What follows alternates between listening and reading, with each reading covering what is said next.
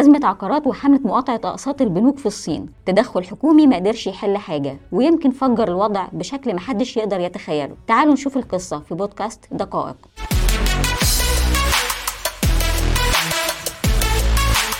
ليه مواطن صيني عادي؟ قرر يشتري شقة في أي مشروع عقاري من اللي مغرق الصين. دي فرصة في بلد شيوعي. كان من جيل واحد مفيش حد بيملك حاجة فعليا غير الدولة. دلوقتي قدامه اختيارين. يا يدفع كاش وده مستحيل عشان التكلفة. يا إما هو وأهله يدفعوا المقدم والباقي بيكملوا بقرض عقاري. وبما إن ليه وعيلته زيهم زي ملايين الصينيين قرروا يشتروا شقق يحطوا فيها تحويشة العمر بدأت أسعار الشقق تزيد. بكده دخلت البنوك على الخط بالرهانات العقارية. البنوك كانت شايفة إن العقارات سوق مضمون طالما الأسعار بتعلى يعني لو ليه معرفش يدفع البنك ياخد الشقة. وبدأت الدايرة الجهنمية القروض الزيادة والأسعار زيادة. حتى العائلات اللي فكرت تشتري في مشاريع عقارية في مدن بعيدة عشان السعر يبقى أرخص لقت نفسها بتشتري في ضمن مشروعات اسمها مدن الأشباح. المدن دي بتشكل حوالي 65 مليون بيت وشقة يعني تقريبا تعداد دولة أوروبية زي فرنسا أو بريطانيا. وطبعا المشروعات دي شغال عليها شركات التطوير العقاري ودي بقى نزلت بتقلها في السوق. وطبعا عشان بتبيع شقق أكتر من اللي عندها فبقت بتتوسع في مشروعات جديدة وبتبيع شقق لسه ما اتبنتش وبتاخد هي كمان قروض من البنوك علشان تعمل مشروعات أكتر.